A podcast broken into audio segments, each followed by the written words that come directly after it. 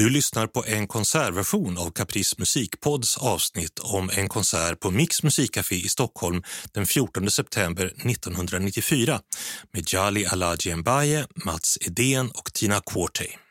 På Caprice hemsida kan du också hitta samma konsert med en nyinspelad intervju med Mats och Tina. Konserten introduceras och vägleds av Eva Säter. Välkomna! Välkomna ska ni vara till denna mötenas kväll. Bakom mig, här på scenen, sitter eh, Tina Johansson med sin berimbau och andra saker som en påhittig slagverkare kan behöva. Mats Edén med sina bastardfioler och vår långväga gäst Jali Aladji Mbaye från Gambia med sin kora. Var och en av de här eminenta musikerna är fast rotade i sin tradition. Traditioner som är utspridda över tre kontinenter. Men den stora gemensamma nämnaren är att de alla gärna lyssnar på grannen med väldigt stora öron. Eh, kvällens musikaliska möte består av två delar à 40 minuter. Den första har jag kallat Så långt borta och i den får de vitt spridda källorna porla i fred, väl avskilda. I den andra delen, med titeln Och ändå så nära, finns inte tillstymmelse till avskildhet. Där blandas och ges polska, ”berenbau”, kruka, kora, tills konturerna helt försvinner och gränserna löses upp. Tina, här, har hämtat mycket av sin kunskap och inspiration från Kuba och Brasilien. Och om jag minns rätt så började de här resorna ut i världen med att Tina inte riktigt kände sig hemma i den svenska fiolvärlden. Men eh, det var via de här latinamerikanska rytmerna som öronen så småningom öppnades för de hemliga polskrytmerna. Och med berimbaun mot magen har eh, Tina så småningom hittat hem Hem då till i synnerhet Mats Edéns i grunden trygga värmländska fiol. Men eh, Mats fiol kan man ju aldrig riktigt lita på. Ibland är den i Klarälvdalen. Ibland är den i norska Sätesdalen. Ibland i Nepal, ibland i Gambia. Oftast är den någonstans mittemellan. På väg mot något nytt, men alltid med den starka hemkänslan i behåll Kanske är det därför som det låter så väldigt självklart med berimbau från Brasilien i sällskap med Mats Stråke i en värmländsk polska. Aladjin Mbaye, han behöver aldrig, eller i alla fall mycket sällan, fundera över identitet och hemvist. Han är född musiker. Griot heter det i Västafrika. Och hans plikt att underhålla den vilar på traditioner från 1200-talet. Koran, som är hans instrument, en sorts afrikansk harpa, den har närmast status som Gambias nationalsymbol. Och det har inte enbart att göra med den här oerhört sköna klangen som ryms i denna strängade kalebass. Aladji ska få öppna kvällen med en sång om Tabara, Tabara var en underskön kvinna, Fula. Och hon gifte sig med en rik distriktschef som tog henne till sig bara för att hon var så vacker. Hon satt alltid vid hans sida, prydd med guld och juveler. Men hon tröttnade så småningom på att sitta där och bara vara vacker. Så hon lämnade honom. Och han blev fullständigt förstörd av detta, helt knäckt. Men grionerna runt honom komponerade då denna sång till honom som handlar om att eh, ingen olycka varar för evigt. Vi är alla Guds slavar och ingen känner sitt öde. We are all God's slave. Tabara.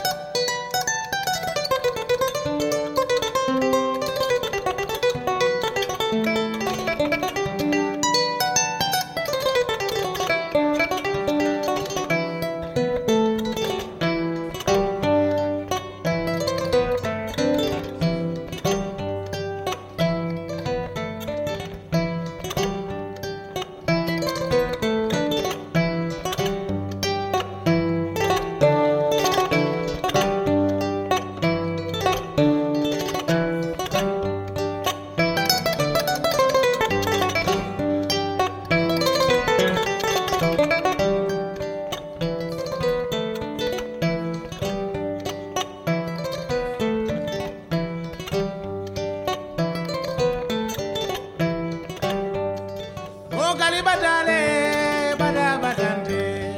Allahu rabbi ya jul jalali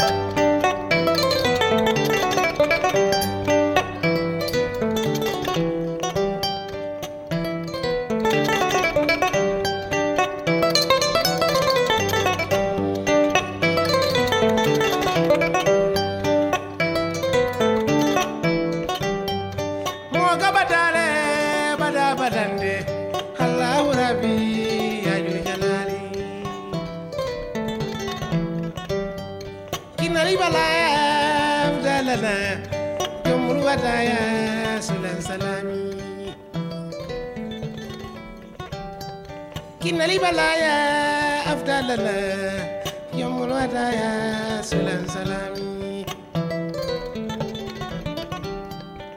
la ilaha la ilaha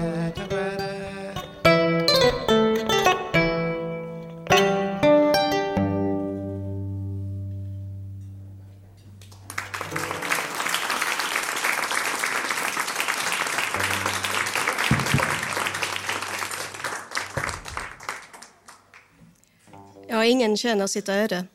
De flesta av Alagis sånger har en eh, sensmoral, ett moraliskt budskap. Nästa sång, Mbane, är en eh, kärlekssång vars sensmoral är att uh, ungefär det är bättre att säga nej än att bedra någon. Mbane.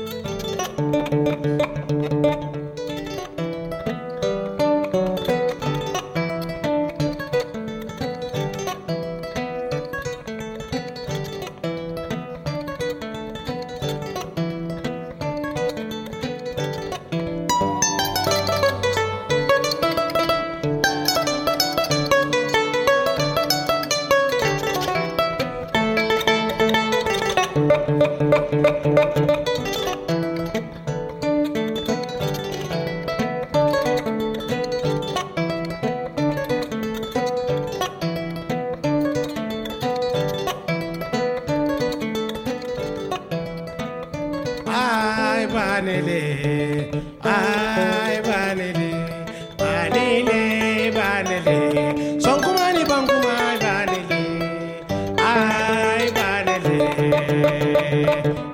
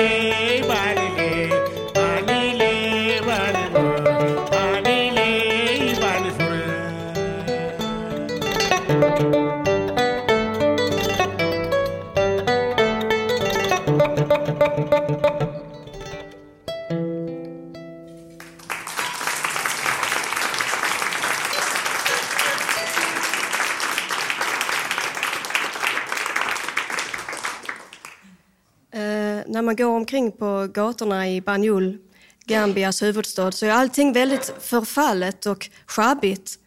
Allting är fult. Utom människorna som går omkring som vandrande konstverk. Aladji han sitter här nu iklädd sin Grand bobo i glänsande lila och med guldbroderier på. Nästa sång handlar om en annan vacker klänningsmodell som heter Apollo. Det var ett eh, väldigt populärt mode i Gambia för några år sedan. Och den handlar om en eh, vacker sångerska som gick till eh, skräddaren för att beställa en Apollo. Han tittade på henne uppifrån och ner och nerifrån och upp och konstaterade att ja, du är så vacker så det behöver jag ju inte mäta. Det här kommer jag ihåg. Och han klippte på fri hand och sydde på gehör. Och några dagar senare kom hon för att hämta sin Apollo och den var naturligtvis alldeles för stor.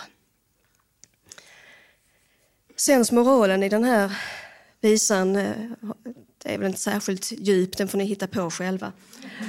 Apollo.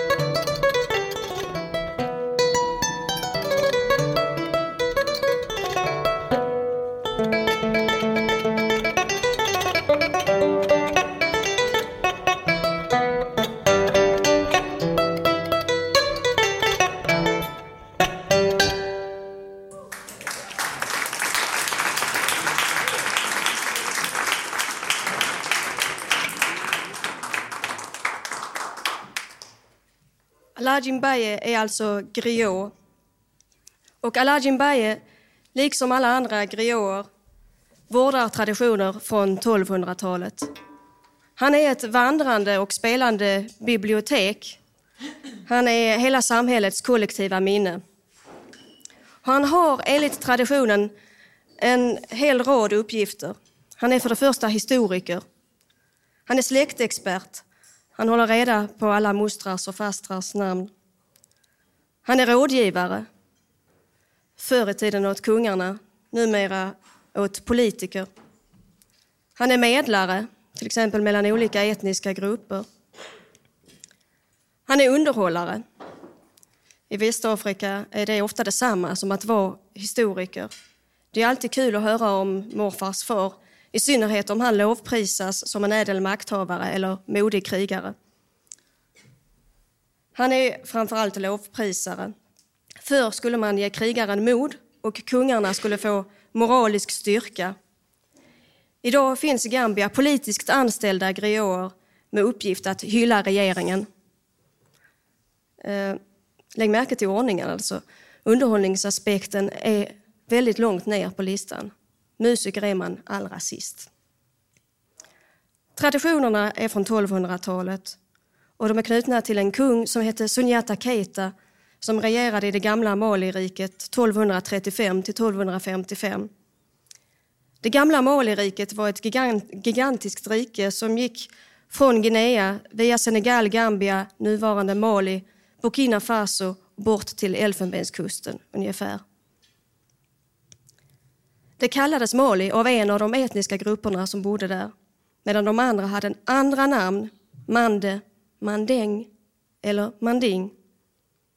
Alajimbaye är mandinka, en av de största etniska grupperna i Gambia. Mandinka, eller mandenko, det betyder helt enkelt folk från det gamla Manding, det gamla Maliriket. Och mandinka i Gambia är bara en liten västlig del av denna stora mandingkultur. Den gamla mandinka-kulturen var oerhört hierarkiskt uppbyggd med en klar skillnad mellan slavar och fria. Ett komplett kastsystem med kungar i toppen. Sen kom de vanliga, det var bönder och handelsmän.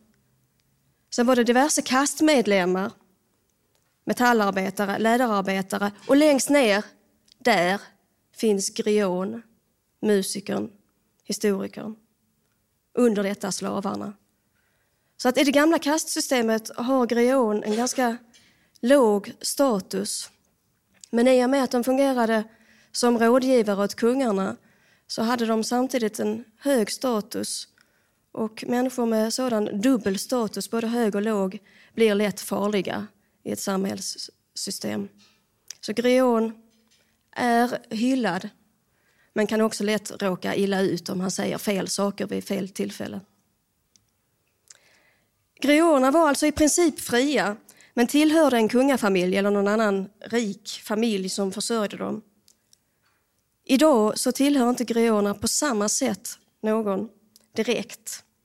Men fortfarande så håller man i Gambia idag reda på de gamla kungaätterna.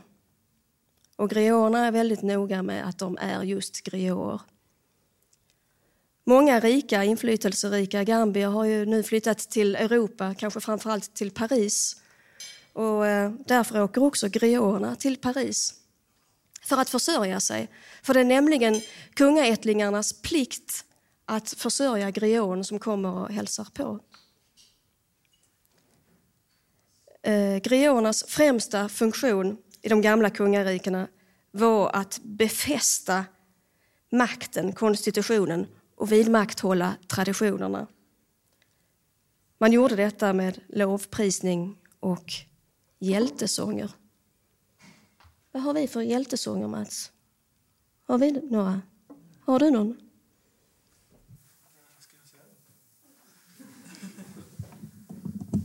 Jag ska inte sjunga för er överhuvudtaget.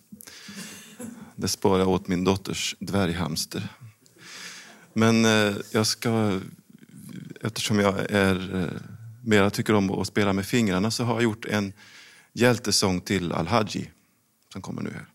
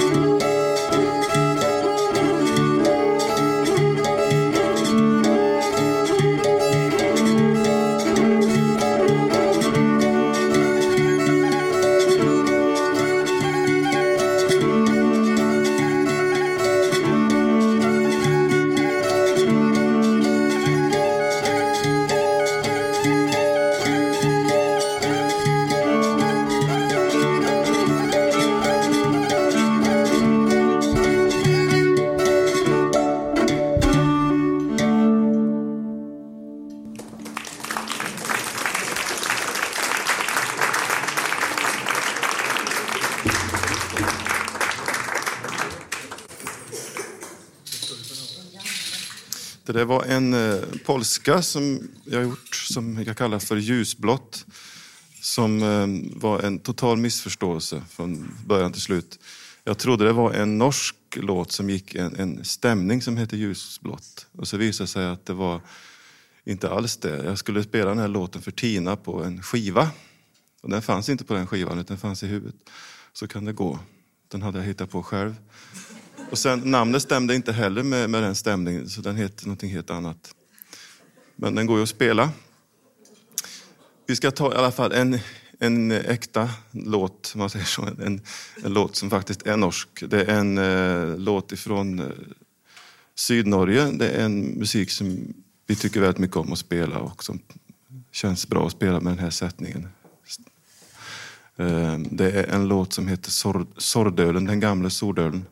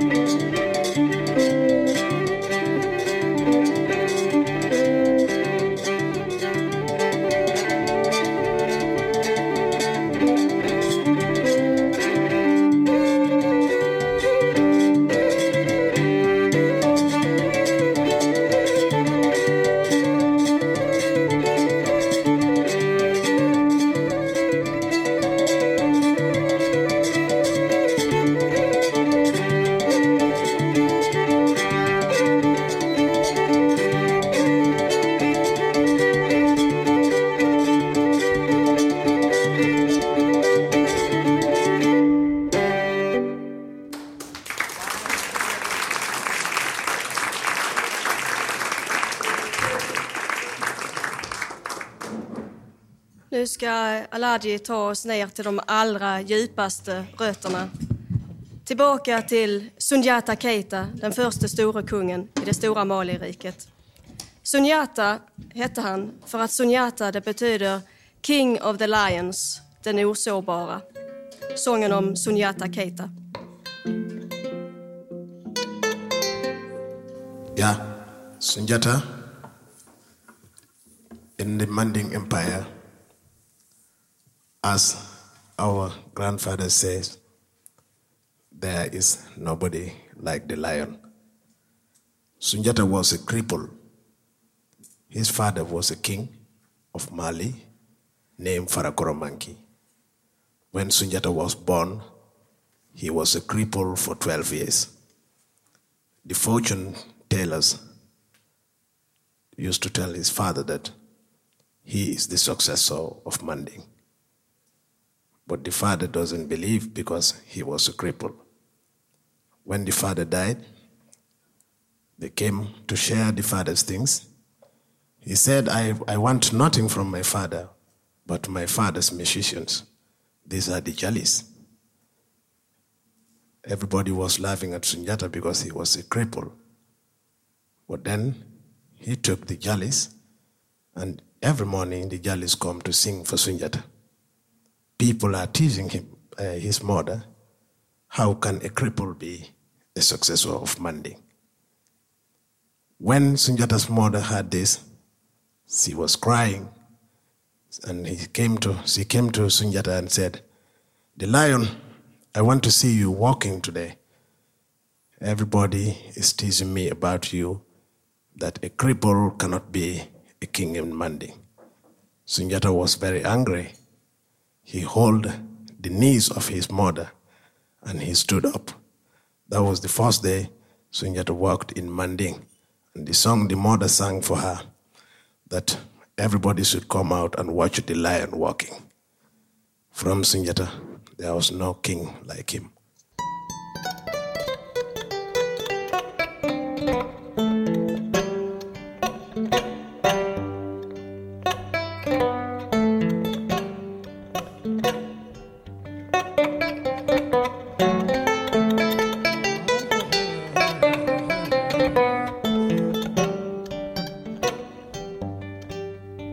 awambe jatalema simbombe jatalema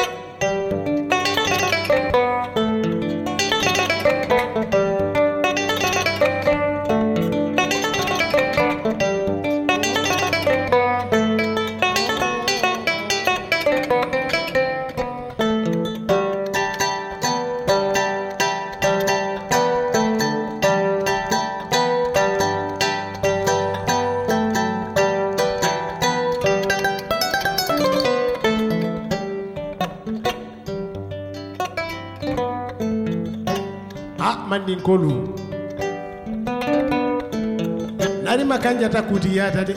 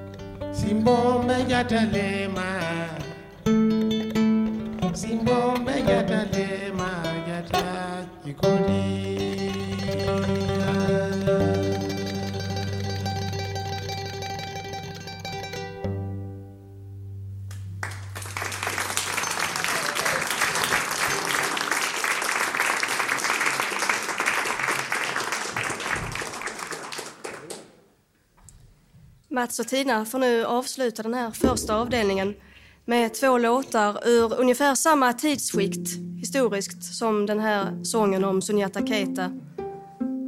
Mats har stämt sin fiol i Gorlaus stämning. Han stämmer ner bassträngen en hel ton. Och med denna görlösa Gorlaus-stämning har spelmännen sedan medeltiden försatt människor, dansande människor framför allt, i extas.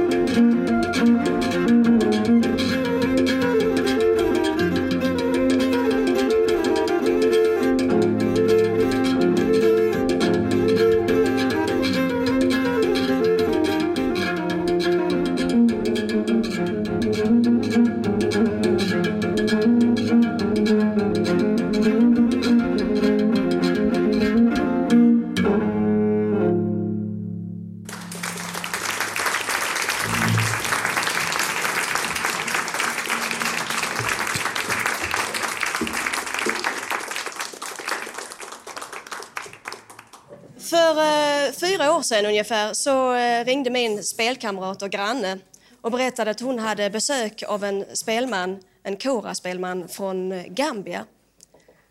Ja, jag hastade genast iväg i riktning mot hennes hus. Det var en varm sommardag och jag minns att när jag närmade mig hennes hus så hörde jag då de här fantastiska tonerna spridas över halva bostadsområdet. Det var skänklåt från Dala Järna med dragspel, fiol och någonting som jag aldrig hade hört förut som visade sig vara eh, koran från Gambia som blandade sig in i denna skänklåt. Så började min bekantskap med Aladjin Mbaye. Och sen dess har Aladjin Mbaye varit i Sverige många gånger. Nu är han här som gäststudent och gästlärare på Musikhögskolan i Malmö där jag arbetar. Han ska stanna fram till jul och han ska under den tiden lära sig bland annat att spela akustisk gitarr och elgitarr, för det kan vara bra att ha i Gambia till hans band. För nu lever nämligen Alhaji Mbaye, precis som Mats Edén och Tina Johansson, på samma gång mitt i traditionen, sin egen, och mitt emellan traditionerna. Och just i det här spännande fältet, mitt emellan traditionerna, så har de här tre spelmännen hittat sin alldeles egna musik. I den här avdelningen av konserten så blandas och ges. Och med kåren, fiolen och berimbaun så färdas vi mellan handelskaravanerna i Västafrika och logdanserna i Värmland. Varsågoda.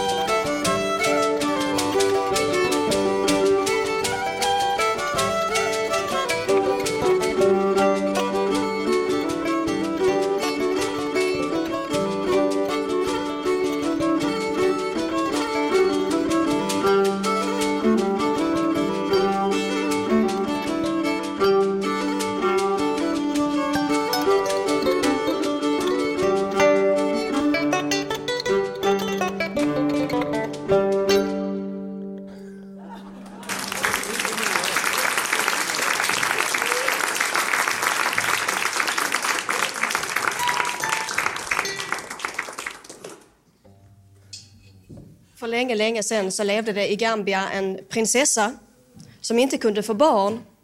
Hon fick missfall efter missfall efter missfall. En dag när hon var ute i skogen så träffade hon på en kobraorm, Tutujara. Och denna kobraorm talade till henne och sa att jag kan hjälpa dig. Om du bara sköter om mig väl så ska allt gå väl denna gång. Varje dag gick prinsessan ut i skogen och gav kobran ägg. Och till slut fick hon en välskapt son. De äldre i byn blev väldigt glada och en av de äldsta ville att sonen skulle få namn efter honom. Men hon sa nej, nej tack. Den här pojken ska få namnet efter ormen. Tutojara.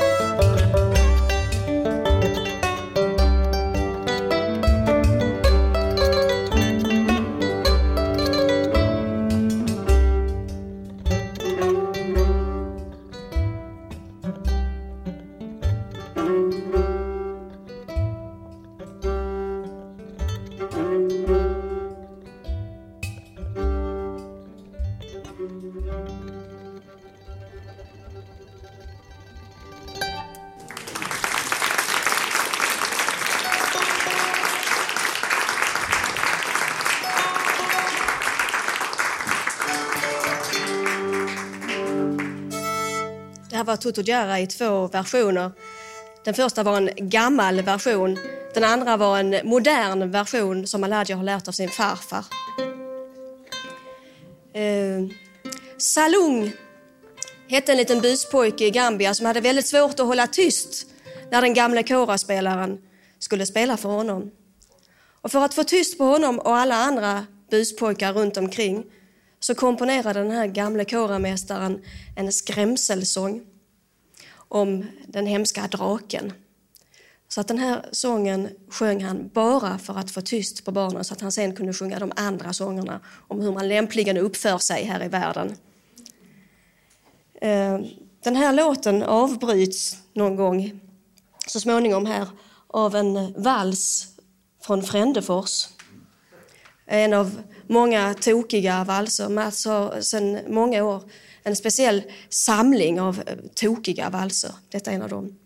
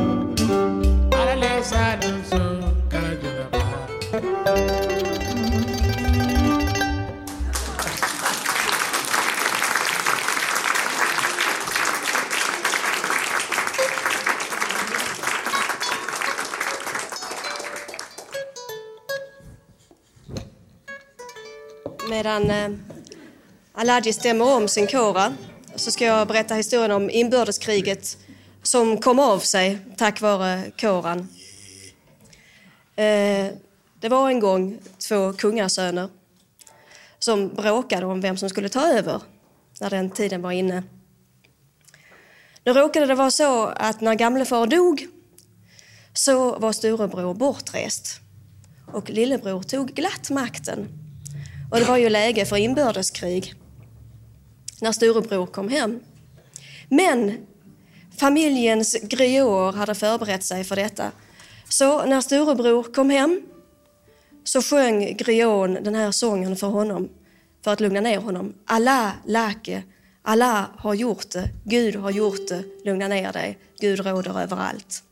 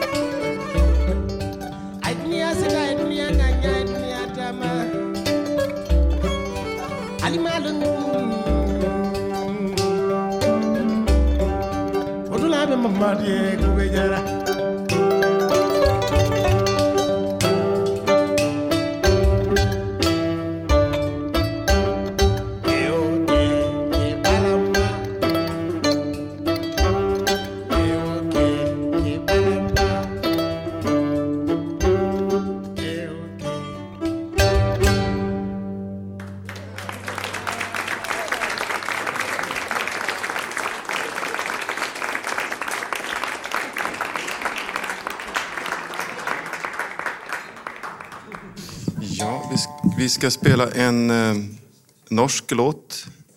En ganga från Sätesdal som heter Fillevären.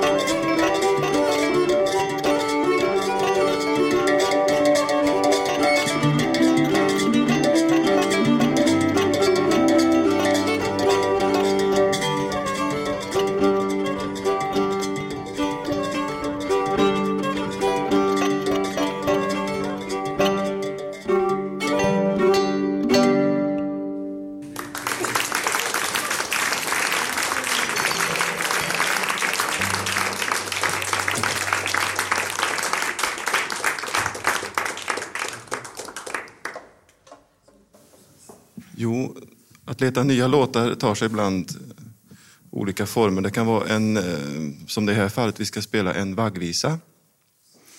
Som, eh, som jag satt och pillade på medan vi, vi höll på att repetera, jag och Tina. Så sa om det där kan ju vara någonting man kan bygga på. Så då blir det nu en, eh, först kommer en liten vaggvisa och sen en, en vals. Och sen blir det en polska så småningom av samma visa.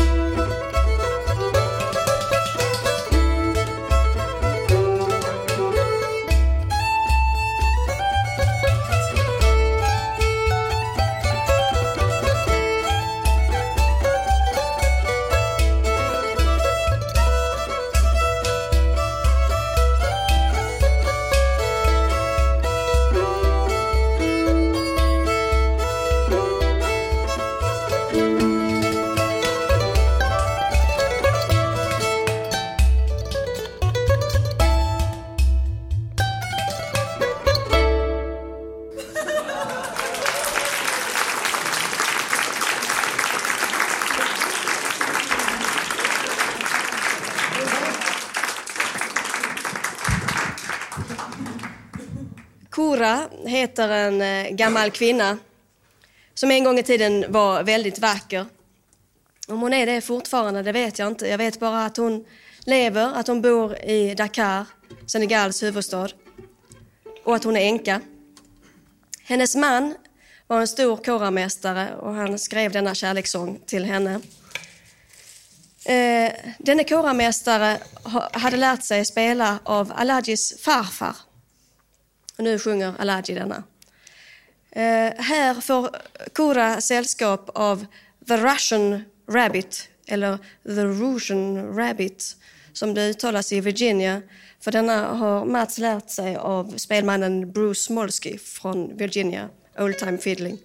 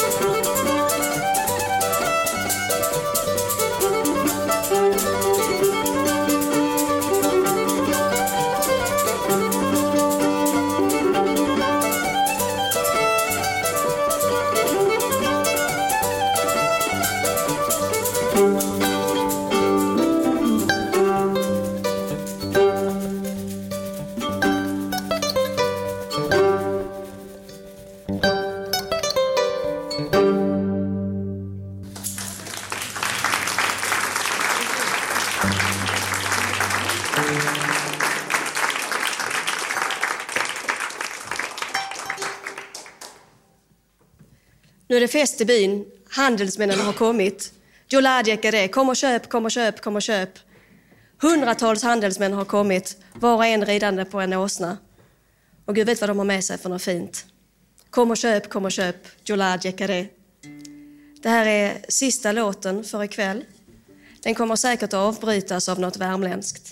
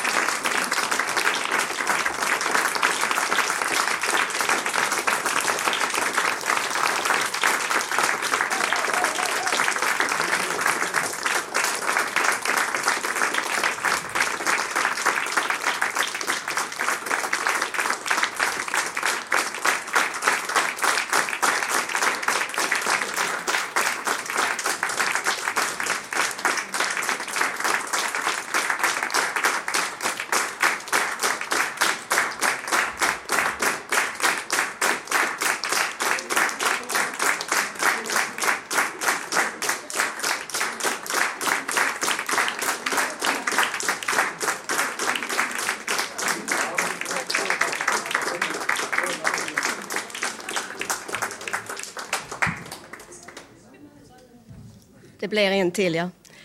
Eh, Alaji, han brukar fira sin födelsedag på ett alldeles speciellt vis. I Gambia är det så att det kostar mycket pengar att gå i skolan. Långt ifrån alla har råd med det. Så för att hjälpa till med det så ordnas det välgörenhetskonserter lite då och då. Alltid på Alajis födelsedag åker han ut till någon skola och spelar för att få in pengar till just den här skolan. Och eh, den här låten, Mamma Sao, har Alaji komponerat till en liten flicka på hennes första skoldag. Mamma Sao.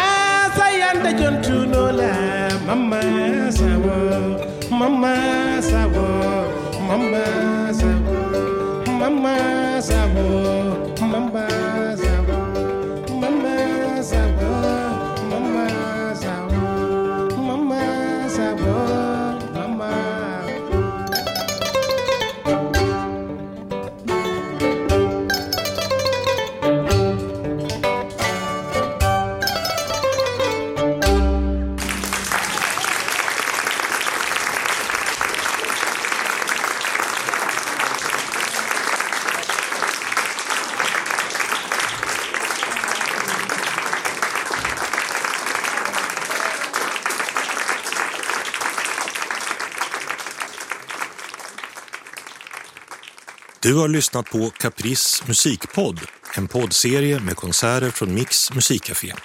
Jag heter Kalle Tideman och producent för avsnittet var Daniel Sävström. Caprice musikpodd produceras av produktionsbolaget Filt i samarbete med musikbolaget Caprice.